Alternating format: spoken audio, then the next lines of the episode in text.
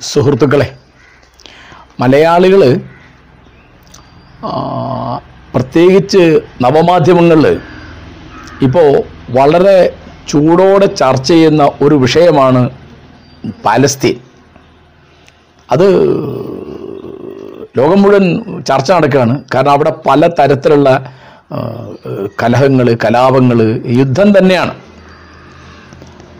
അപ്പോൾ അതിൽ ഇടുക്കിക്കാരത്തി സൗമ്യ സന്തോഷ് എന്നൊരു നേഴ്സ് നിർഭാഗ്യവശാൽ മരിച്ചുപോയി. അപ്പോൾ അതാണ് ഇപ്പോൾ കേരളത്തിലെ ചർച്ചയ്ക്ക് വളരെയധികം വൈകാരിക തീവ്രത കൊടുത്തത്.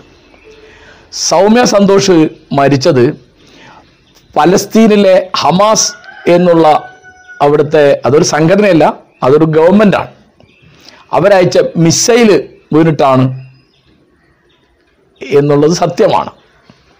അപ്പോൾ അവരുടെ മരണത്തിൽ അനുശോചിക്കുക അവരോട് ഐക്യദാർഢ്യം പ്രഖ്യാപിക്കുക എന്നുള്ളത് മനുഷ്യർ ചെയ്യേണ്ട ഒരു കാര്യമാണ് ആരുടെ മരണത്തിലും നമ്മൾ ദുഃഖിക്കണം ആര് കൊല്ലപ്പെട്ടാലും നമ്മളതിൽ പ്രതിഷേധിക്കണം. അതിപ്പോൾ ഇസ്രായേലിന്റെ മിസൈൽ കൊണ്ട് കൊല്ലപ്പെട്ടാലും പാലസ്തീന്റെ മിസൈൽ കൊണ്ട് കൊല്ലപ്പെട്ടാലും ഒക്കെ തുല്യമാണ്. അതുകൊണ്ട് തീർച്ചയായും ഞാൻ ആദ്യമായിട്ട് അങ്ങനെ ഇടുക്കിക്കാരത്തിയായ സൗമ്യ സന്തോഷ് എന്നുള്ള നേഴ്സിന്റെ അകാല നിര്യാണത്തിൽ അനുശോചനം രേഖപ്പെടുത്തുന്നു. കാരണം രാഷ്ട്രീയ പ്രശ്നങ്ങൾ തീരുമാനിക്കാൻ ആയുധം ഒരു വഴിയല്ല. അഹിംസയാണ് നമ്മുടെ വഴി എന്നുള്ള തിരിച്ചറിവിലാണ് നമ്മൾ നിൽക്കേണ്ടത്. അപ്പോൾ തീർച്ചയായിട്ടും സൗമ്യ സന്തോഷിന്റെ മരണത്തിൽ അനുശോചിക്കുന്നു എന്ന് പറഞ്ഞാൽ ഇസ്രായേൽ ചെയ്യുന്ന എല്ലാ കാര്യങ്ങളെയും അംഗീകരിക്കുന്നു എന്ന് അതിനർത്ഥം വരാൻ വയ്യ. അപ്പോൾ നമുക്ക് അതിന്റെ ചരിത്രം എന്താണെന്ന് ആലോചിക്കാം. ഇപ്പോൾ നമ്മുടെ നാട്ടിലെ ചർച്ചകൾക്കുള്ള വലിയൊരു പ്രശ്നം ഞാൻ കണ്ടത്. ആളുകൾ വിചാരിക്കുന്നത് ഇസ്രായേൽ എന്ന് ഒരു യഹൂദ രാഷ്ട്രം പാലസ്തീൻ എന്നൊരു മുസ്ലിം രാഷ്ട്രം. അപ്പോൾ അങ്ങനെ ഇവർ തമ്മിൽ പൊരുതാണ്. ഇത് യഹൂദന്മാരും മുസ്ലിങ്ങളും തമ്മിലുള്ള ഒരു വർഗീയ കലാപമാണ് എന്ന തരത്തിലാണ് ഇവിടെ ചർച്ചയൊക്കെ നടക്കുന്നത്. വലിയ കഷ്ടമാണ്. കാരണം അത് വസ്തുതയ്ക്കെതിരാ. എന്താണ് കാരണം എന്ന് വിചാരിച്ചാൽ ഇസ്രായേലിലെ ജനസംഖ്യ എന്ന് പറയുന്നത് ഒരു കോടിയിൽ താഴെയാണ് കൃത്യമായിട്ട് പറഞ്ഞാൽ തൊണ്ണൂറ്റി രണ്ട് ലക്ഷം രൂപ അതിൽ എഴുപത്തഞ്ച് ശതമാനം യഹൂദന്മാരാ.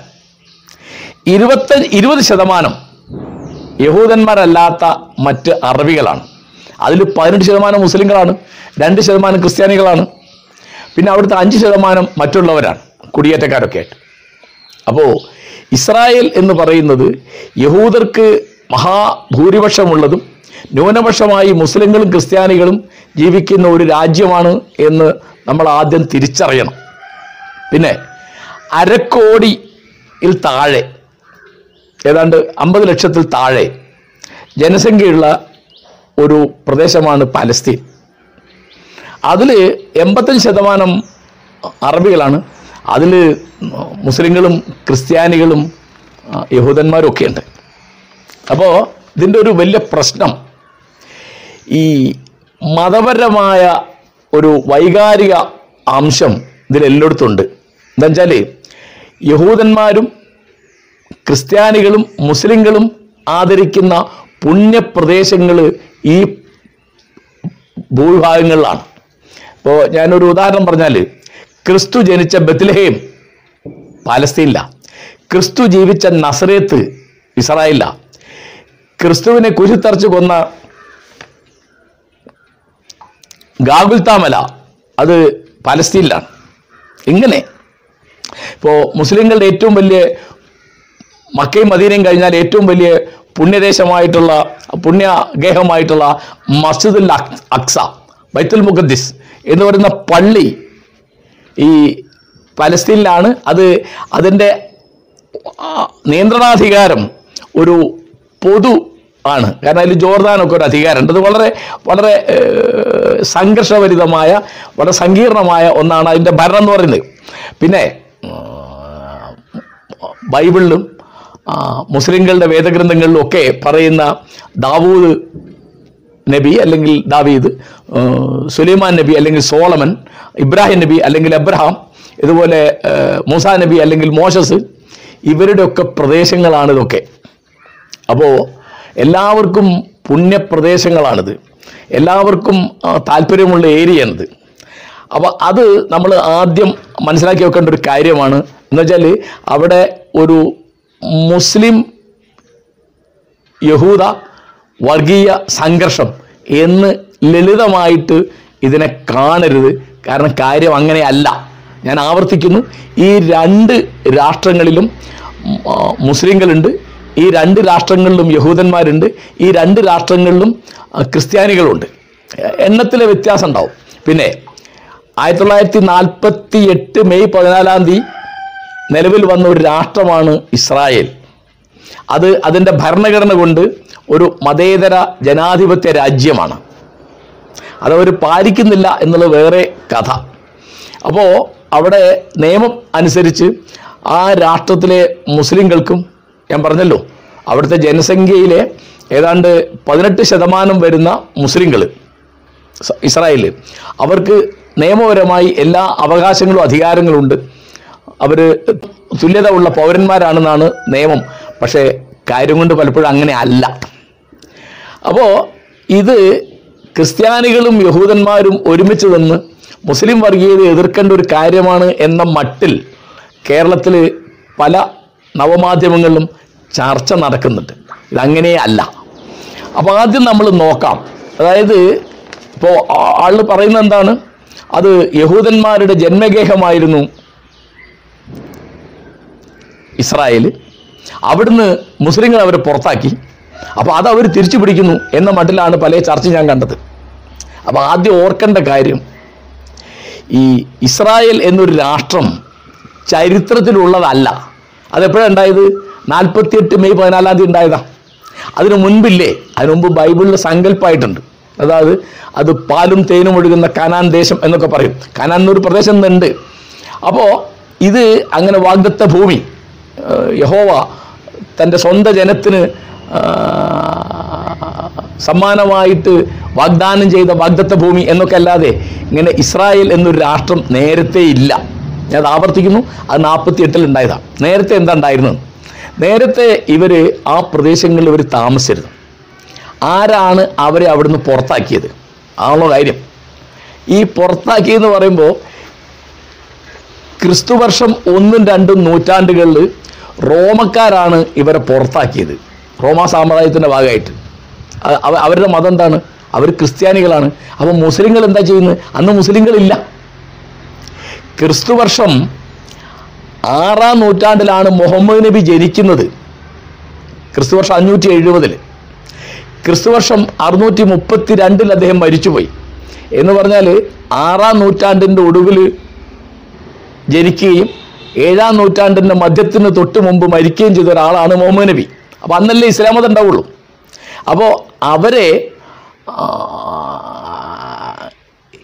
ഇന്ന് അവർ കുടിയിരിക്കുന്ന പ്രദേശങ്ങളിൽ അവരുടേതായിരുന്നു എന്ന് പറഞ്ഞാൽ അതിന് മറുപടി രണ്ട് മുസ്ലിങ്ങളല്ല അറബികളുമല്ല. അറബികളൊന്നും അവിടെ അന്ന് ആ സമയത്ത് ഈ തരത്തിൽ ഇവരെ പുറത്താക്കാനോ ഇവരെ ദ്രോഹിക്കാനോ ഒക്കെ അധികാരവും അവകാശമുള്ള ആർക്കാണ്?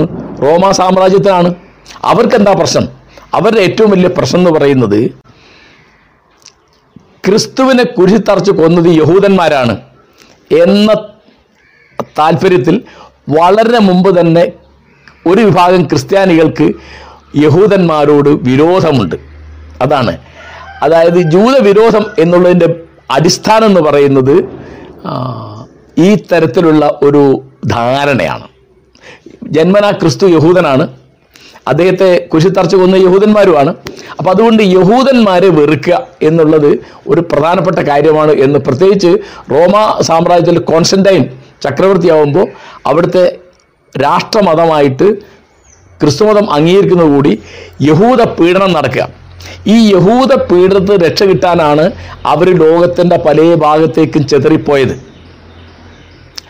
അവിടെ ഈ പറഞ്ഞ സ്ഥലങ്ങളിൽ പാലസ്തീനിലൊക്കെ മുസ്ലിങ്ങൾ എത്തുന്നത് രണ്ടാം ഖലീഫ ഉമർബിൻ ഖത്താബിന്റെ കാലത്താണ് ഉമർബിൻ ഖത്താബ് അധികാരമേൽക്കുന്നത് അറുന്നൂറ്റി മുപ്പത്തി നാലിലാണ് പത്ത് കൊല്ലം അദ്ദേഹം ഭരിച്ചത് അറുന്നൂറ്റി നാൽപ്പത്തിനാല് വരെ. അതായത് അറുന്നൂറ്റി മുപ്പത്തി രണ്ടിൽ മുഹമ്മദ് നബി മരിച്ചു. അറുന്നൂറ്റി മുപ്പത്തി രണ്ടിൽ ഒന്നാം ഖലീഫയായിട്ട് അബൂക്ക് സിദ്ദീഖ് അധികാരമേറ്റു. അദ്ദേഹം രണ്ടു കൊല്ലവും രണ്ടു കൊല്ലം കഴിഞ്ഞപ്പോൾ മരിച്ചു. രണ്ടു കൊല്ലം കഴിഞ്ഞ് അദ്ദേഹത്തിന്റെ മരണം കഴിഞ്ഞ് രണ്ടാം ഖലീഫ് അധികാരമേറ്റു. ആ കാലത്താണ് അവിടെ അറബികൾ കീഴടക്കുന്നതും അവിടെ ഇന്നിപ്പോൾ കാണുന്ന പാറപ്പുറത്തെ പള്ളി ഡോം ഓഫ് റോക്കൊക്കെ ഉണ്ടാക്കുന്നത്. അപ്പോൾ ആദ്യം നമ്മൾ മനസ്സിരുത്തേണ്ട ഒരു കാര്യം ഈ യഹൂദന്മാരെ അവരുടെ ജന്മഗേഹത്തിൽ നിന്ന് ഓടിച്ചു എന്നുള്ള കുറ്റത്തിന് അറബികളോ മുസ്ലിങ്ങളോ മറുപടി പറയേണ്ടതില്ല. കാരണം അന്ന് അവരില്ല. അങ്ങനെ ആ രംഗത്ത് അവരില്ല. ഇസ്ലാം എന്നൊരു മതം അന്നില്ല. പിന്നെ അറബികൾ ആ സ്ഥലത്തേക്കൊന്നും അന്ന് ഈ തരത്തിൽ അവർ പലസ്തീനിൽ കുടിയേറി താമസമുണ്ട് അറബികൾ അത് അറബി ഭാഷ സംസാരിക്കുന്നവരാ. അല്ലാതെ മുസ്ലിംകൾ എന്ന് പറയാൻ പറ്റില്ല. അന്ന് ഞാൻ വീണ്ടും ആവർത്തിക്കുകയാണ് അന്ന് ഇസ്ലാമില്ല. പിന്നെ നമ്മൾ ചരിത്രത്തിൽ ഉടനീളം കാണുന്ന ഒരു കാര്യമുണ്ട്. എന്താ അത്? യഹൂദ പ്രശ്നം. The Jew question. Jew problem എന്നൊരു സാധനമുണ്ട്. അതെന്താണ്? അത് യൂറോപ്പിന്റെ പല ഭാഗങ്ങളിലും പിന്നെ അമേരിക്കയിലും റഷ്യയിലും ഒക്കെ യഹൂദന്മാർ എത്തിപ്പെടുക. അപ്പോൾ നൂറ്റാണ്ടുകളോളം അവർ അലഞ്ഞു നടക്കുകയാണ്. അവരുടെ തലമുറകൾ പെറ്റുപെരുകി പലയിടത്തും വരുന്നുണ്ട്. അവർ പല ജോലിയും ചെയ്യുന്നുണ്ട്. അവർ ശാസ്ത്രകാരന്മാരുണ്ട് സാങ്കേതിക പരിജ്ഞാനമുള്ള ആളുകളുണ്ട് കച്ചവടക്കാരുണ്ട് ഹുണ്ടിയക്കാരുണ്ട് പലതുമുണ്ട് കലാകാരന്മാരുണ്ട് അങ്ങനെ. അപ്പോൾ പതിനെട്ട് പത്തൊമ്പത് ഇരുപത് നൂറ്റാണ്ടുകളിൽ യൂറോപ്പ് ചർച്ച ചെയ്യുന്ന ഒരു പ്രശ്നമാണ് എന്ത്? യഹൂദ പ്രശ്നം ജൂത പ്രശ്നം. The Jew question Jew problem എന്ന് പറഞ്ഞിട്ട്. അപ്പം ഇത് എന്താണ്? അപ്പം ഇവരുടെ സാന്നിധ്യം കൊണ്ട് പലതരം പ്രശ്നങ്ങളുണ്ട്. കാരണം അവർ മതത്തോട് വലിയ താല്പര്യമുള്ള ആളുകളാണ്. പിന്നെ അവരെപ്പോഴും ഒരുമിച്ച് നിൽക്കുന്ന ഒരു കൂട്ടരാണ്. കാരണം അവർ പലതരത്തിലുള്ള പീഡനങ്ങളേറ്റ ആളുകളാണ് അപ്പം ഇതിൽ ശ്രദ്ധിക്കേണ്ട വേറൊരു കാര്യമുണ്ട്. പതിനാറാം നൂറ്റാണ്ടിൽ ഉണ്ടാവുന്ന പ്രൊട്ടസ്റ്റന്റ് എന്ന ക്രിസ്ത്യൻ വിഭാഗത്തിന്റെ സ്ഥാപകൻ മാർട്ടിൻ ലൂതർ അങ്ങേയറ്റത്തെ യഹൂദ വിരോധിയാണ്. അദ്ദേഹത്തിന്റെ എഴുത്തും അദ്ദേഹത്തിന്റെ പ്രബോധനങ്ങളുമായിട്ട് യഹൂദ വിരോധം കഠിനമാണ്. അതായത് ജർമ്മനിയിലാണ്. യഹൂദ വിരോധം അതായത് ഇവരെ അകറ്റി നിർത്തേണ്ടതാണ് ഇവരെ പൊറപ്പിച്ചു കൂടാത്തതാണ് എന്ന് പറഞ്ഞു. അപ്പം അങ്ങനെ ഒരു ജ്യൂ പ്രോബ്ലം ജ്യൂ ക്വസ്റ്റ്യൻ യഹൂദ പ്രശ്നമുണ്ട്. അപ്പം ഇതിനെന്താണ് പരിഹാരം? അപ്പോൾ ഇതിന്റെ പരിഹാരം എന്ന് പറഞ്ഞിട്ട് ഉണ്ടാവുന്ന ഒരു സാധനമാണ് സയനിസം. എന്താ സയനിസം എന്ന് പറഞ്ഞാൽ ഒരു യഹൂദ രാഷ്ട്രം സ്ഥാപിക്കുക എന്നതാണ് ഈ ലോകത്തിന്റെ പല ഭാഗങ്ങളിലായിട്ട് അലഞ്ഞു നടക്കുന്ന യഹൂദന്മാരുടെ പ്രശ്നം പ്രശ്നത്തിലുള്ള പരിഹാരം ആണ്. അപ്പോൾ എന്ന് പറഞ്ഞാൽ യഹൂദന്മാർ ഇവിടെ നമ്മുടെ കൊച്ചിയിൽ വരുന്നുണ്ട്. അവിടെ മട്ടാഞ്ചേരിയിലൊക്കെ യഹൂദ സ്ട്രീറ്റൊക്കെ ഉണ്ട് ജൂ സ്ട്രീറ്റൊക്കെ ഉണ്ട്. ലോകത്തിന്റെ പല ഭാഗത്തുണ്ട്. അപ്പോൾ അങ്ങനെ ഇവർ പലയിടത്തായി പോയിട്ട് ഇവരുടെ ഭാഷ ഇവരുടെ സംസ്കാരം ഇവരുടെ മതം അങ്ങനെ അതിങ്ങനെ ചെതറിപ്പോവാണ്. അപ്പോൾ ഇതിന് ഒരു പരിഹാരമായിട്ട് നിർദ്ദേശിക്കപ്പെട്ട അവരുടെ കൂട്ടത്തിലെ ഒരു തീവ്രവാദ പ്രസ്ഥാനമാണ് സയനിസം എന്ന് പറയുന്നത്. അത് അതിന്റെ സ്ഥാപകൻ തിയഡോർ ഹെർസിൽ എന്നൊരു പത്രപ്രവർത്തകനാണ്. വലിയ തമാശ ഒന്നും അദ്ദേഹത്തിന് ദൈവത്തിലോ മതത്തിലോ വിശ്വാസം ഉണ്ടായിരുന്നില്ല എന്നാണ് ഞാൻ വായിച്ചത്. Theodor Herzl. അവരുടെയൊക്കെ വിചാരം എന്താണെന്ന് വിചാരിച്ചാൽ യഹൂദ മതം എന്ന് നമ്മൾ പറയെങ്കിലും ജുഡായിസം എന്ന് പറയെങ്കിലും അതൊരു മതമല്ല ഒരു വംശമാണ് എന്താ വ്യത്യാസം?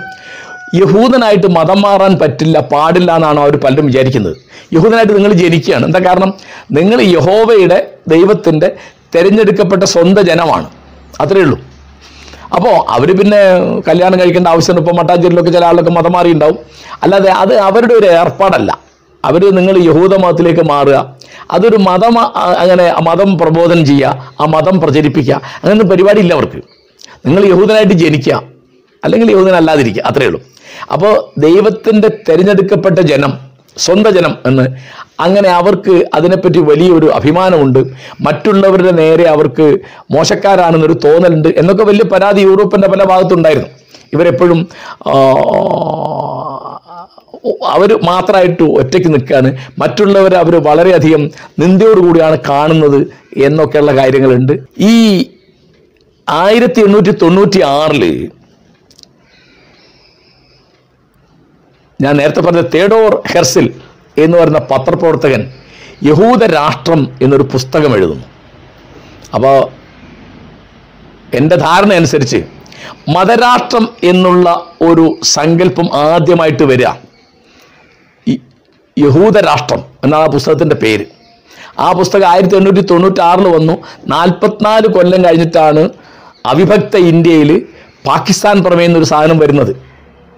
ലാഹോറിൽ ആയിരത്തി തൊള്ളായിരത്തി നാൽപ്പതിൽ അപ്പോൾ അതിനു മുമ്പേ ഇപ്പോൾ മനുഷ്യ ചരിത്രത്തിൽ ഒരു മതത്തിന് വേണ്ടി ഉണ്ടായ ആദ്യത്തെ രാഷ്ട്രം എന്ന് പറയുന്നത് പാകിസ്ഥാനാണ്.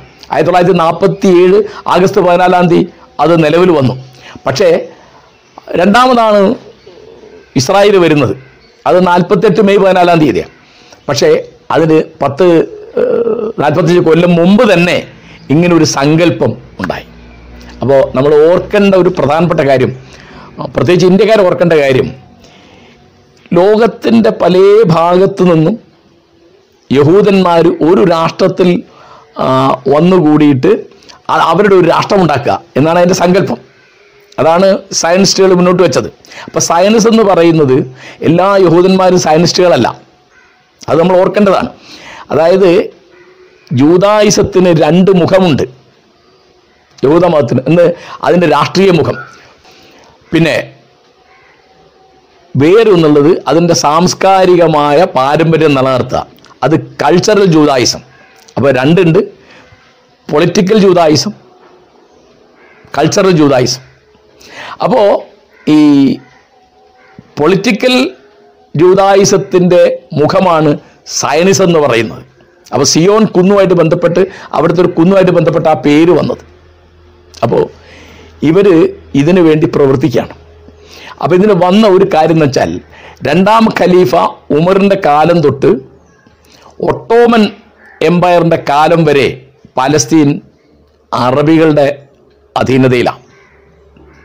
ഒട്ടോമൻ എംപയർ എന്ന് പറയുന്നത് അറബിയിൽ ഉസ്മാനിയ ഖിലാഫത്ത് എന്ന് പറയും. തുർക്കിയാണ് അവരുടെ ആസ്ഥാനം. അപ്പോൾ തുർക്കി കേന്ദ്രമായിട്ട് ഭരിക്കുന്നു. അപ്പോൾ പല രാജ്യങ്ങൾ ഇപ്പോൾ ഇന്ന് നമ്മൾ സിറിയ അല്ലെ ജോർദാൻ എന്നൊക്കെ അറിയപ്പെടുന്ന രാജ്യങ്ങളൊക്കെ ഈ തുർക്കി ഖിലാഫത്തിന്റെ ഭാഗമാണ്. ആ ഖലീഫയുടെ കീഴിലാണ്. അപ്പോൾ ഇതിന്റെ ഒരു വലിയ പ്രശ്നം വരുന്നത് ആയിരത്തി തൊള്ളായിരത്തി പതിനാല് തൊട്ട് ആയിരത്തി തൊള്ളായിരത്തി പതിനെട്ട് വരെയാണ് ഒന്നാം ലോകമഹായുദ്ധം. ഒന്നാം ലോകമഹായുദ്ധത്തിൽ അമേരിക്ക ബ്രിട്ടൻ ഫ്രാൻസ് തുടങ്ങിയുള്ള ചേരിക്കെതിരായ ചേരിയിൽ ജർമ്മനി ഇറ്റലി ഒക്കെയുള്ള ചേരിയിലാണ് ആര്? തുർക്കി. അപ്പോൾ ആ യുദ്ധത്തിൽ ഒന്നാം ലോകയുദ്ധത്തിൽ ഇവർ ജയിച്ചു. അമേരിക്കയും ബ്രിട്ടനും ഫ്രാൻസും ഒക്കെ ഉള്ള ചേരി ജയിച്ചു. മറ്റൊരു തോറ്റു. അപ്പം എന്തു പറ്റി? പല പ്രദേശങ്ങളും ബ്രിട്ടന്റെയും അമേരിക്കയുടെയും ഫ്രാൻസിന്റെയും ഒക്കെ കയ്യിലായി. അപ്പോൾ പാലസ്തീൻ എന്ന് പറഞ്ഞ പ്രദേശം ബ്രിട്ടന്റെ അധീനതയിൽ വന്നു. അപ്പോഴാണ് അപ്പോഴൊക്കെ ഈ പ്രശ്നമുണ്ട് ഈ ജൂ പ്രശ്നമുണ്ട്. ഇവരെങ്ങനെ പരിഹരിക്കുക? ഇതെങ്ങനെ ഇവരുടെ പ്രശ്നം എങ്ങനെ പരിഹരിക്കാം കാരണം ലോകത്തിന്റെ പല ഭാഗത്തും അവരുണ്ട് അവിടെ പല നല്ലതും ചീത്തയായ കാര്യങ്ങളുണ്ട്. അപ്പോൾ ഒരു ആശയം വരികയാണ് എന്താണ്? പാലസ്തീനിൽ ഇവർ കുടിയേറട്ടെ. അപ്പോൾ അന്നത്തെ പാലസ്തീനിൽ അറുപത് ശതമാനം മുസ്ലിങ്ങളും നാൽപ്പത് ശതമാനം ക്രിസ്ത്യാനികളുള്ള സ്ഥലമാണ് പാലസ്തീൻ. ഇത് ഇരുപതാം നൂറ്റാണ്ട് തുടക്കത്തിലെ കാര്യം ഞാൻ പറഞ്ഞത്. അപ്പോൾ അവിടേക്ക് കുടിയേറ്റം വാസ്തു നേരത്തെ തുടങ്ങി. ആയിരത്തി തൊള്ളായിരത്തി മൂന്നിൽ തന്നെ തുടങ്ങി കുടിയേറ്റം. അപ്പോൾ അന്ന് വളരെ മര്യാദക്കാണ്. എന്ന് വെച്ചാൽ അവിടെ വന്നിട്ട് സ്ഥലം വിലയ്ക്ക് വാങ്ങിയിട്ട് അവിടെ താമസിക്കുക അങ്ങനെ വളരെ ലളിതമായിട്ടാണ് വന്നത്. അപ്പോൾ എന്ത് പറ്റിച്ചാൽ ഒന്നാം ലോകമഹായുദ്ധത്തിൽ ബ്രിട്ടനെയും സഖ്യകക്ഷികളെയും സഹായിച്ച കൂട്ടര യഹൂദന്മാർ അപ്പോൾ ആ വിരോധമാണ് അങ്ങനെ ജർമ്മനിക്കെതിരായിട്ട് നിന്നു എന്നുള്ളൊരു വിരോധമാണ് രണ്ടാം ലോകയുദ്ധത്തിനിടയിൽ ഹിറ്റ്ലർ ജർമ്മനിയിൽ യഹൂദന്മാരോട് കാണിക്കുന്നത്. അപ്പോൾ ഈ പ്രശ്നം പരിഹരിക്കാൻ വേണ്ടിയിട്ട് ബ്രിട്ടന്റെ വിദേശകാര്യ മന്ത്രിയുണ്ട്. അദ്ദേഹത്തിന്റെ പേര് ബാൽഫർ എന്നാണ്. അപ്പോൾ ആയിരത്തി തൊള്ളായിരത്തി പതിനേഴിലാണ് അദ്ദേഹത്തിന്റെ പ്രഖ്യാപനം വരുന്നത്. ബാൽഫർ ഡിക്ലറേഷൻ ബാൽഫർ പ്രഖ്യാപനം എന്നതിന്റെ പേര്. എന്താണ്? അതിൽ പറഞ്ഞത് ഈ നാടില്ലാത്ത ആളുകൾക്ക് ഒരു നാട് കൊടുക്കുകയാണ്. അപ്പോൾ യൂറോപ്യന്മാർ അതിനെപ്പറ്റി വിശേഷിപ്പിച്ചത് രാഷ്ട്രമില്ലാത്ത ഒരു ജനതയ്ക്ക് ജനതയില്ലാത്ത ഒരു രാഷ്ട്രം കൊടുക്കുന്നു എങ്ങനെ? രാഷ്ട്രമില്ലാത്തൊരു ജനതയ്ക്ക് ജനതയില്ലാത്തൊരു രാഷ്ട്രം കൊടുക്കുന്നു. അപ്പോൾ ആയിരത്തഞ്ഞൂറ് കൊല്ലം മുമ്പ് തന്നെ അവിടെ അറബികൾ പലസ്തീനിൽ താമസമുണ്ട്. അപ്പോൾ ജനതയില്ലാത്ത രാഷ്ട്രം എന്നത് പച്ചക്ക അങ്ങനെ പറഞ്ഞിട്ട് അതൊരു ഒരു മൊത്തത്തിൽ ഇപ്പോൾ മറ്റുള്ള പാശ്ചാത്യ ശക്തികൾ മുഴുവൻ അതിനെ അനുകൂലിക്കുകയാണ്. പിന്നെ ഹിറ്റ്ലറുടെ കാലം വരുമ്പോൾ ഭീകരമായ മർദ്ദനം പീഡനം ജർമ്മനിയിൽ യഹൂദന്മാർ നേരിട്ടു. അതിലിപ്പോൾ നമുക്ക് കിട്ടിയ ചരിത്രമനുസരിച്ചാണെങ്കിൽ അറുപത്തിനാല് ലക്ഷം യഹൂദന്മാരെ ഗ്യാസ് ചേമ്പറിലിട്ട് ചുട്ടു കൊന്നു ഹിറ്റ്ലർ. അപ്പോൾ അവിടെ അവിടെ വംശശുദ്ധി നശിപ്പിക്കുന്നു. അപ്പോൾ ഹിറ്റ്ലറുടെയും വിചാരം ഒരു വംശമാണ് ആര്യന്മാരെന്നാണ്. അദ്ദേഹം മതരാഷ്ട്രം മതരാഷ്ട്രീയം എന്നുള്ള ആളല്ല വംശീയ രാഷ്ട്രീയമുള്ള ആളാണ്. ആ പീഡനം കൂടി കഴിഞ്ഞപ്പോൾ രണ്ടാം ലോകയുദ്ധത്തിൽ ഹിറ്റ്ലർ തോറ്റ് ആത്മഹത്യ ചെയ്തു. ഹിറ്റ്ലർ മാത്രമല്ല മുസോളിനി ജപ്പാനൊക്കെ തോറ്റല്ലോ. അപ്പോൾ ഇവരെ കുടിയിരുത്തണം. അവർ ഇവർ വലിയ കഷ്ടപ്പെട്ട ജനതയാണ്. അപ്പോൾ കുടിയിരുത്താൻ ബ്രിട്ടന് സൗകര്യമുണ്ടല്ലോ. എന്താ? പാലസ്തീന്റെ മുകളിൽ അവർക്കൊരു അധികാരം ഉണ്ടായിരുന്നു. അങ്ങനെ അവിടെ കുടിയിരുത്താൻ തീരുമാനിക്കുകയാണ്. അപ്പോൾ എന്താ ചെയ്യുന്നത്? പലസ്തീൻ എന്നുള്ള ഒരു രാഷ്ട്രം നിലവിലുള്ള ഒരു രാഷ്ട്രത്തിലേക്ക് വേറെ ഒരു കൂട്ടരെ കൊണ്ടുവന്ന് ആ അതിനകത്ത് വേറൊരു രാഷ്ട്രം സ്ഥാപിക്കുകയാണ്. ചരിത്രത്തിൽ കേട്ടുകേൾവില്ലാത്തൊരു കാര്യമാണ്. അതായത് അവിടെ വന്നിട്ട് അത് ഇസ്രായേൽ ഒരു രാഷ്ട്രമാണെന്ന് പറയാം. അപ്പം അതിന് യു എന്നിന്റെ പിന്തുണയുണ്ട് യുണൈറ്റഡ് നേഷൻസിന്റെ കാരണം ഇത് പ്രശ്നം പരിഹരിക്കില്ലേ? ജൂത പ്രശ്നം പരിഹരിക്കുകയാണ്. ഇത് ഈ ചർച്ച നടക്കുന്ന കാലത്ത് നമ്മൾ ഓർമ്മിക്കേണ്ട ഒരു പ്രധാനപ്പെട്ട കാര്യം. ആയിരത്തി തൊള്ളായിരത്തി മുപ്പത്തെട്ട് കാലത്തൊക്കെ ഈ ചർച്ച വരുമ്പോൾ ഗാന്ധി അതിനെ എതിർക്കുന്നുണ്ട്. ഗാന്ധി എന്താ പറയുന്നത്? നിങ്ങൾ എന്താ ചോദിക്കുന്നതെന്നാണ്.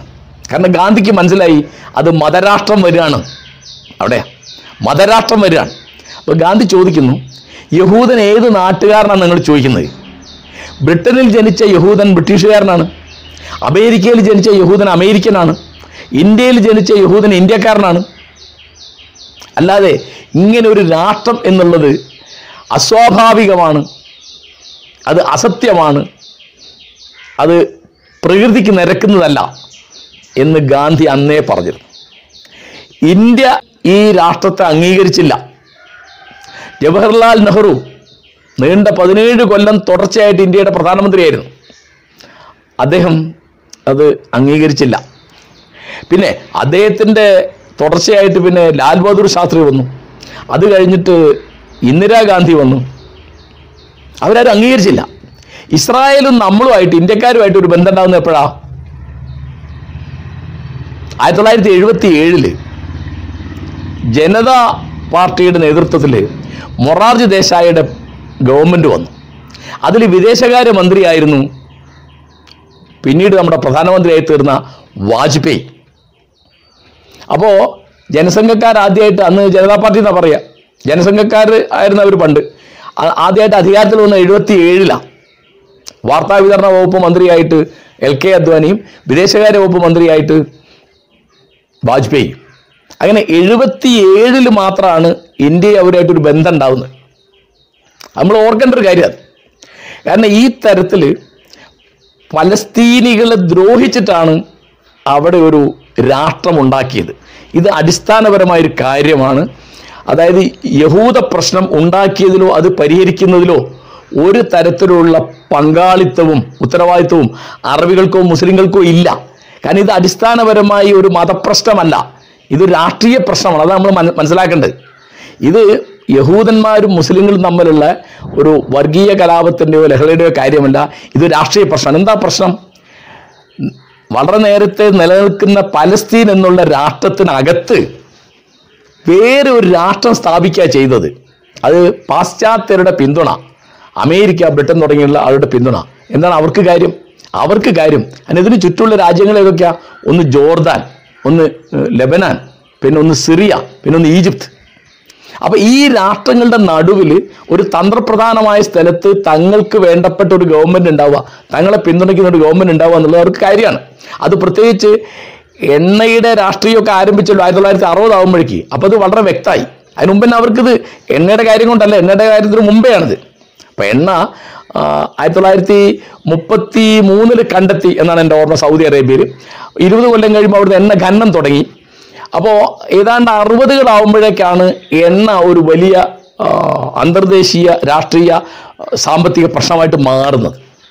അപ്പോൾ അമേരിക്കക്കാർക്ക് ബ്രിട്ടീഷുകാർക്ക് അങ്ങനെ ഒരു കാര്യമുണ്ട്. അങ്ങനെ ഇവരവിടെ കുടിയത് കഴിഞ്ഞപ്പോൾ സ്വാഭാവികമായിട്ടും അറബ് നാടുകൾ ഈ ഇസ്രായേൽ രാഷ്ട്രത്തെ അംഗീകരിച്ചില്ല. അപ്പം അങ്ങനെ വലുതും ചെറുതുമായ പ്രശ്നങ്ങളൊക്കെ ഉണ്ട്. അപ്പോൾ ഞാനതിന്റെ ചരിത്രം ചുരുക്കി പറയാണ്. ആയിരത്തി തൊള്ളായിരത്തി അറുപത്തി ഏഴിലാണ് ജോർദാൻ സിറിയ ഈജിപ്ത് തുടങ്ങിയ രാഷ്ട്രങ്ങൾ എല്ലാവരും കൂടിയിട്ട് ഇസ്രായേലിനെ ആക്രമിച്ചാൻ ആക്രമിക്കാൻ തീരുമാനിച്ചു. ഇസ്രായേലിനെ നശിപ്പിക്കാനുള്ള ഒരു യുദ്ധമാണ് അവർ പ്ലാൻ ചെയ്തത്. പക്ഷേ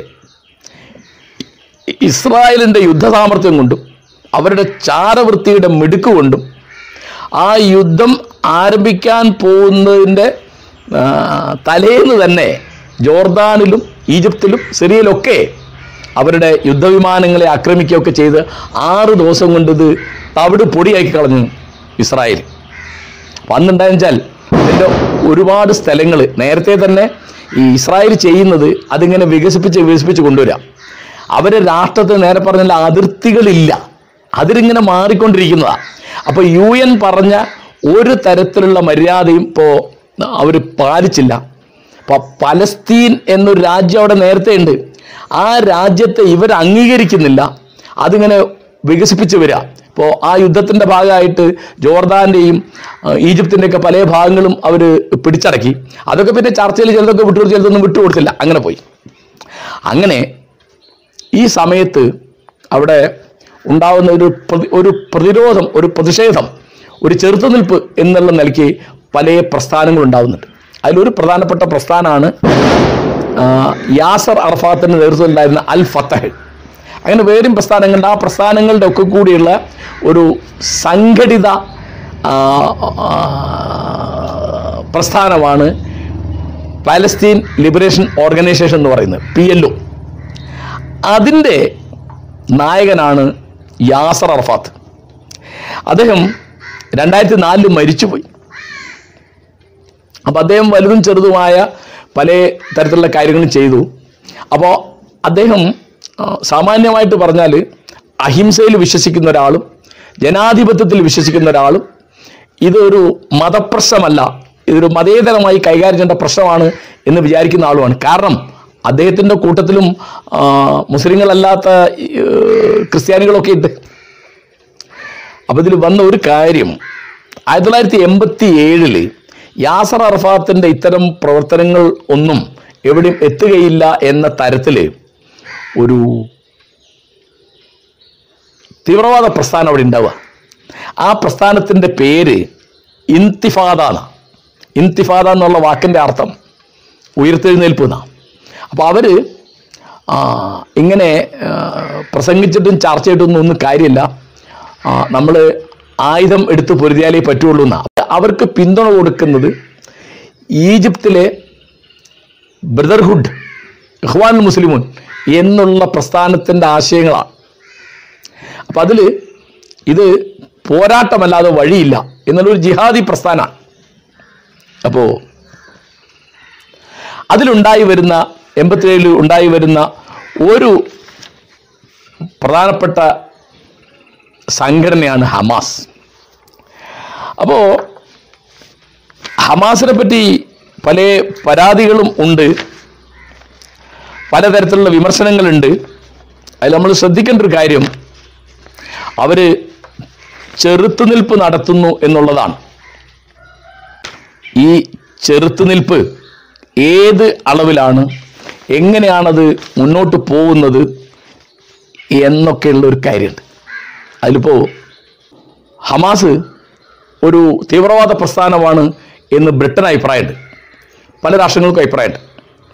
പക്ഷേ രണ്ടായിരത്തി പതിനെട്ടിൽ യു എന്നിലൊരു പ്രമേയം വന്നു. ഹമാസിനെ ഒരു തീവ്രവാദ പ്രസ്ഥാനമായിട്ട് പ്രഖ്യാപിക്കണം എന്ന് പറഞ്ഞിട്ട്. ടെററിസ്റ്റായിട്ട് പ്രഖ്യാപിക്കണം. ആ പ്രമേയം പാസ്സായില്ല. പിന്നെ നമ്മൾ ഓർക്കേണ്ട കാര്യമാണ് രണ്ടായിരത്തി ആറിൽ എലക്ഷനിൽ തിരഞ്ഞെടുപ്പിൽ എഴുപത് ശതമാനം വോട്ട് മേടിച്ച് അധികാരത്തിൽ ഏറുന്ന ഒരു പ്രസ്ഥാനമാണ് ഹമാസ്. അപ്പോൾ ഹമാസിന്റെ തുടക്കത്തിൽ അതിന് ഒരു തീവ്രവാദ സ്വഭാവം ഒരു ജിഹാദി സ്വഭാവം ഒരു മതമൗലികവാദ സ്വഭാവമുണ്ട്. പക്ഷെ ഇന്ന് നമുക്കത് അങ്ങനെയെന്ന് പറയാൻ വയ്യ. എന്താ കാരണം? ആ അളവിൽ വലിയ അന്യായം ഇസ്രായേൽ പിന്നീട് കാണിക്കട്ടെ. കാരണം അറുപത്തിയേഴ് കഴിഞ്ഞിട്ട് പല തരത്തിലുള്ള സംഭാഷണങ്ങളും സന്ധി സംഭാഷണങ്ങളും നടക്കുന്നുണ്ട്. അപ്പോൾ അറുപത്തേഴിന് മുമ്പുള്ള സ്ഥിതിയിലേക്ക് പിന്മാറാം എന്ന് ഇസ്രായേൽ ഒരിക്കൽ സമ്മതിച്ചാണ്. പക്ഷെ ഇസ്രായേൽ ഒരിക്കലും അത് ചെയ്തില്ല. ഇപ്പൊ എന്താണ്? ഇപ്പോ നേരെ പറഞ്ഞാൽ ഏതാണ്ട് അവിടെ മതിൽക്കെട്ടിനപ്പുറത്ത് ഏതാണ്ട് പത്ത് ലക്ഷം ആളുകളെങ്കിലും ഒരു തടവറയിൽ എന്ന മാതിരി കഴിയാണ്. അവിടെ പോയ സുഹൃത്തുക്കൾ പറഞ്ഞ് ഞാൻ കേട്ടിട്ടുണ്ട്. ഒരു സ്വതന്ത്ര രാഷ്ട്രത്തിൽ സഞ്ചരിക്കുകയാണെന്ന് നമുക്ക് തോന്നില്ല ഒരു സ്വതന്ത്ര രാഷ്ട്രത്തിൽ അവിടുത്തെ പൗരന്മാരാണെന്ന് തോന്നില്ല ഇവരൊക്കെ തടവുകാരാണ് എന്നുള്ള മട്ടില്ല എപ്പോഴും. ഇപ്പോൾ മതേതര ജനാധിപത്യം പുലരുന്ന രാഷ്ട്രമാണ് എന്ന് ഭരണഘടനയിൽ എഴുതി വെക്കുകയും അങ്ങനെ ഭാവിക്കുകയും ചെയ്യുന്നുണ്ട് ഇസ്രായേൽ എങ്കിൽ തന്നെയും. അവരുടെ പൗരന്മാരോട് അവർ കാണിക്കുന്ന അന്യായമുണ്ട് പിന്നെ അവരൊരിക്കലും പലസ്തീൻ എന്നൊരു സ്വതന്ത്ര രാഷ്ട്രത്തെ അംഗീകരിച്ചിട്ടില്ല. എന്താണ് അവരുടെ ലക്ഷ്യം? അവരുടെ ലക്ഷ്യം ഒരു ഗ്രേറ്റർ ഇസ്രായേലാണ് ഒരു വിശാല ഇസ്രായേൽ. അതിൽ ജോർദാനും സിറിയയും ഈജിപ്തും ഒക്കെ അതിന്റെ ഭാഗമാണെന്നാണ് അവർ ആഗ്രഹിക്കുന്നത്. ഇപ്പോൾ അവിടെയുള്ള ബൈത്തുൽ മുഖദ്ദിസ് എന്നും മസ്ജിദുൽ അക്സ എന്നൊക്കെ മുസ്ലിങ്ങൾ വിളിക്കുന്ന പുണ്യഗേഹം അതൊക്കെ തകർത്ത് കളയണം എന്നാണ് അവരുടെ പരിപാടി. അപ്പോൾ അത് ആ തരത്തിൽ അവർ പെരുമാറുമ്പോൾ ഉണ്ടാവുന്ന പ്രതികരണമാണ് നമ്മൾ ഹമാസിൽ കാണുന്നത്. യാസർ അറഫാത്ത് ആയിരത്തി തൊള്ളായിരത്തി എൺപത്തി എട്ട് കാലത്ത് തന്നെ ഒരു സന്ധി ആവാം എന്ന് വിചാരിച്ചിരുന്ന ആളാണ് അദ്ദേഹം ഇസ്രായേലിനെ അംഗീകരിക്കണം എന്നൊരു നിലപാടെടുത്തു. എന്നിട്ട് രണ്ട് രാഷ്ട്രങ്ങൾ തുല്യമായ അധികാരാവകാശങ്ങളോട് പുലരണം. ഇസ്രായേൽ എന്നും പലസ്തീൻ എന്നും രണ്ട് രാഷ്ട്രം തിരക്കിടുന്നില്ലല്ലോ മറ്റൊക്കെ കഴിഞ്ഞു. കാരണം ഇസ്രായേൽ നിലവിൽ വന്ന് നാൽപ്പത് കൊല്ലം കഴിഞ്ഞിട്ടാണ് അറഫാത്ത് ഇത് പറയുന്നത്. അങ്ങനെ അറഫാത്തിന്റെ ആ ശ്രമങ്ങളൊന്നും വിജയിച്ചില്ല. അദ്ദേഹത്തിന് ഇപ്പോൾ അതിന്റെ പേരിൽ തൊണ്ണൂറ്റി ആയിരത്തി തൊള്ളായിരത്തി തൊണ്ണൂറ്റി നാലിൽ അദ്ദേഹത്തിന് സമാധാനത്തിനുള്ള നോബൽ സമ്മാനമൊക്കെ കിട്ടിയിട്ടുണ്ട്. അറഫാത്ത് പരാജയപ്പെട്ടു എന്നാണ് നമുക്ക് നിർഭാഗ്യവശാൽ പറയേണ്ടത്. കാരണം അവിടെ ഇപ്പോൾ ശക്തമായിട്ടുള്ളത് ഇസ്രായേലിന്റെ ഈ കയ്യേറ്റങ്ങളും ഹമാസിന്റെ ചെറുത്തുനിൽപ്പാണ് അപ്പോൾ നമ്മളിപ്പോൾ ഒരു നിലപാട് എന്താണ് ഇപ്പോൾ വളരെ വ്യക്തമായിട്ട് മനസ്സിലാവുന്ന ഒരു കാര്യമാണ്. അന്യായമായി കയ്യേറി രാഷ്ട്രം സ്ഥാപിക്കുകയാണ് യഹൂദന്മാർ ചെയ്തത്. അത് പലസ്തീൻ എന്ന് പറയുന്നത് യഹൂദന്മാരും ക്രിസ്ത്യാനികളും മുസ്ലിങ്ങളും അടങ്ങുന്ന അറബികളുടെ ഒരു രാജ്യമായിരുന്നു. അതാണ്. അപ്പോൾ ഞാൻ ആവർത്തിക്കാതെ രണ്ട് രാഷ്ട്രത്തിലും എല്ലാ വിശ്വാസികളുണ്ട്. അപ്പോൾ നമുക്ക് ഇന്നത്തെ ആധുനിക ജനാധിപത്യത്തിന്റെ കണ്ണിൽ നമുക്ക് പറയാവുന്ന എന്താണ്? ആ രണ്ട് രാഷ്ട്രം നിലനിൽക്കണം. അതിപ്പോൾ അറഫാത്ത് ഞാൻ പറഞ്ഞല്ലോ രണ്ടായിരത്തി നാലിൽ മരിച്ചുപോയി. അപ്പോൾ ഇന്നിപ്പോ യു എ ഇ ഇസ്രായേലിനെ അംഗീകരിച്ചു കഴിഞ്ഞു.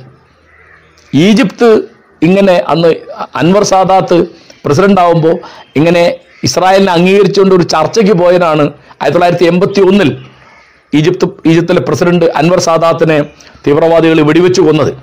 നമ്മൾ ഓർക്കേണ്ട കാര്യങ്ങളാണ് അപ്പോൾ ഇതിപ്പോൾ ഇങ്ങനെ പരിഹരിച്ചില്ലെങ്കിൽ അതിന് ഒരിക്കലും അറ്റമില്ല.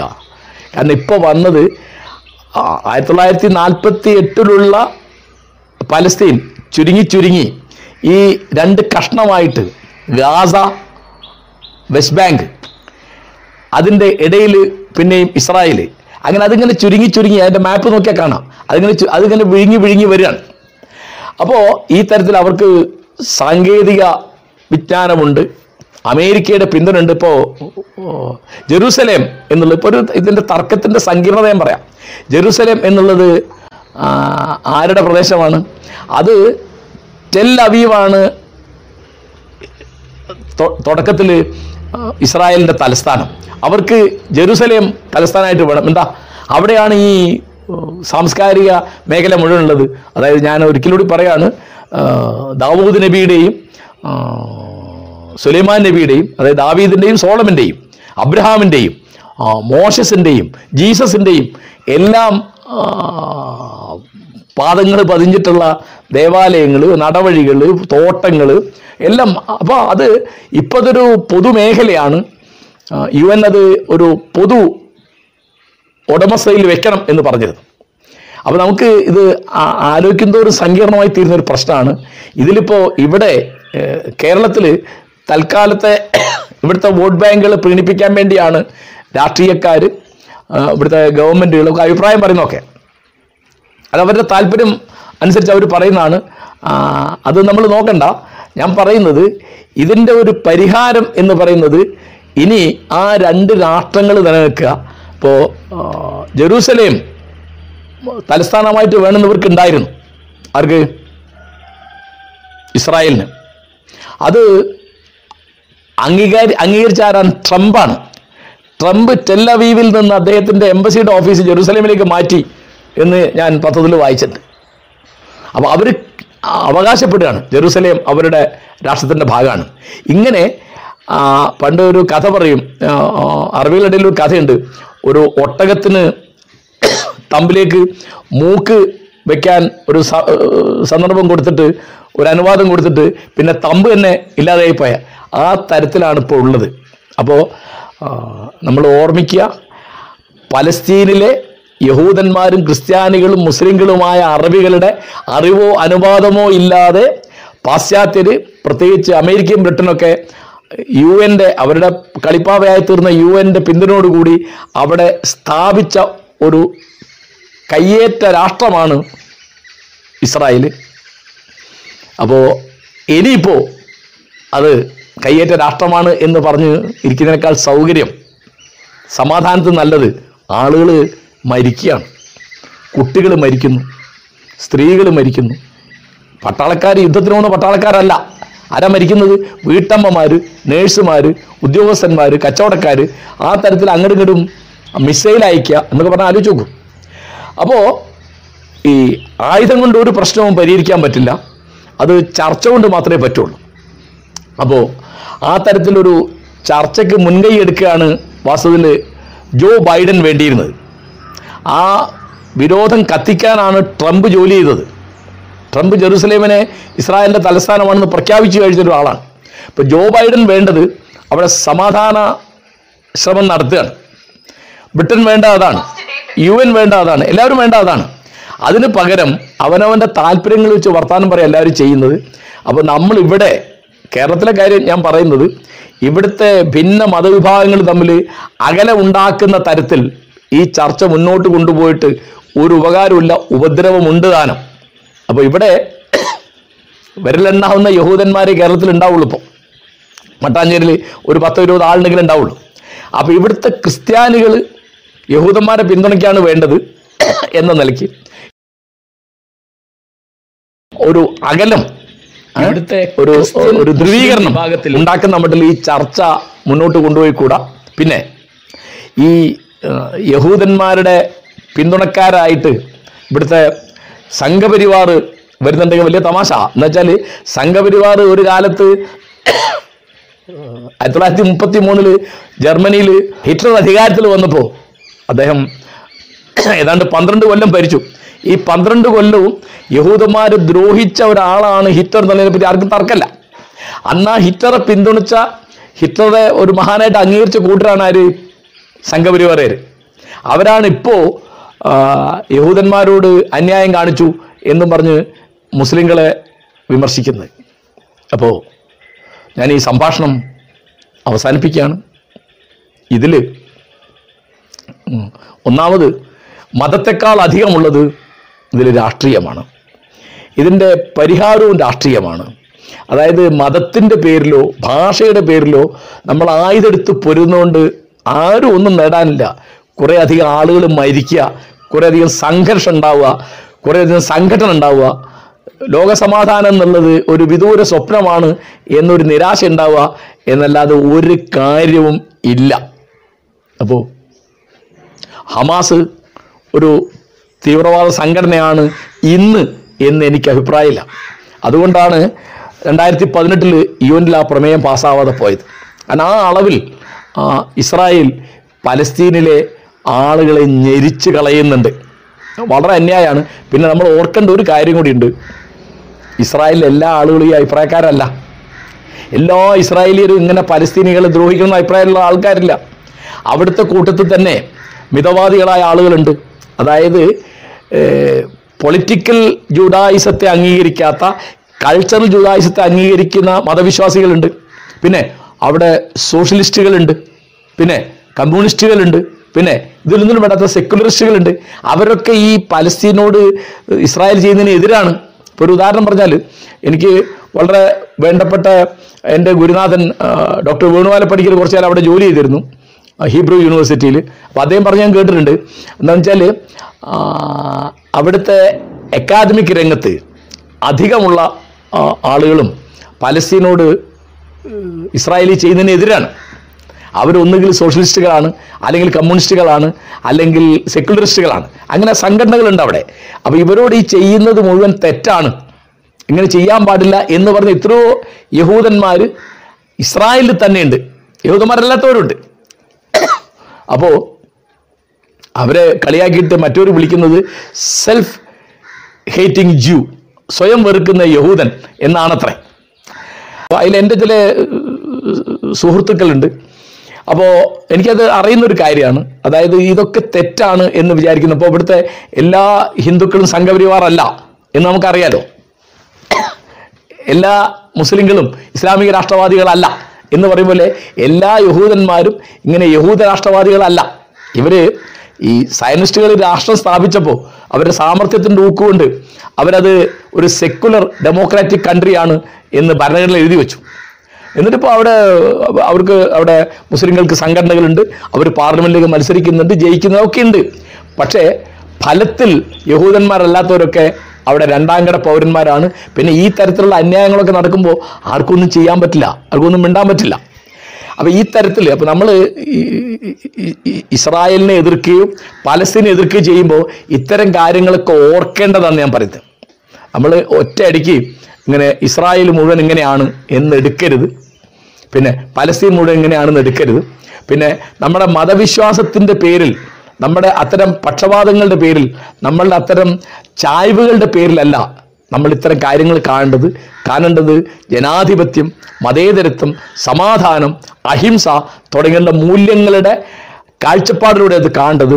അപ്പോൾ ഈ തരത്തിൽ ഇപ്പോൾ ഇന്ത്യ ഗവൺമെന്റ് ചെയ്യേണ്ടത് ഈ തരത്തിൽ രണ്ട് രാഷ്ട്രങ്ങൾ ഒരേ സമയം പരസ്പരം അംഗീകരിച്ചുകൊണ്ട് പരസ്പരം ആദരിച്ചുകൊണ്ട് നിലനിൽക്കുന്ന ഒരു സംവിധാനം ഉണ്ടാക്കാൻ വേണ്ടി പ്രവർത്തിക്കുക എന്നുള്ളതാണ് ഇന്ത്യയുടെ പ്രധാനപ്പെട്ട ഒരു കാര്യം. അങ്ങനെ ഒരു ചേരിചേരാ നയം എന്നുള്ളത് ജവഹർലാൽ നെഹ്റു ആവിഷ്കരിച്ച നമ്മുടെ പാരമ്പര്യത്തിലുള്ള നമ്മുടെ വിദേശ നയത്തിലുള്ള പ്രധാനപ്പെട്ട ഒരു കാര്യമാണ്. അതുകൊണ്ട് ഇവിടുത്തെ മതവർഗീയതയുടെയോ മതപക്ഷപാതത്തിന്റെയോ പേരിൽ ഒരു നിലപാടെടുക്കുന്ന ഒരു ഒരു ഒരു ദുരവസ്ഥ നമ്മുടെ രാഷ്ട്രീയക്കാർക്ക് ഉണ്ടാവരുത് തീർച്ചയായിട്ടും. ഇത് ഇവിടുത്തെ വോട്ട് ബാങ്കുകൾ പ്രീണിപ്പിക്കാൻ വേണ്ടി അഭിപ്രായം പറയേണ്ട ഒരു കാര്യമല്ല എന്ന് ഒരിക്കൽ കൂടി ഞാൻ ഓർമ്മിപ്പിക്കുന്നു. നന്ദി നമസ്കാരം.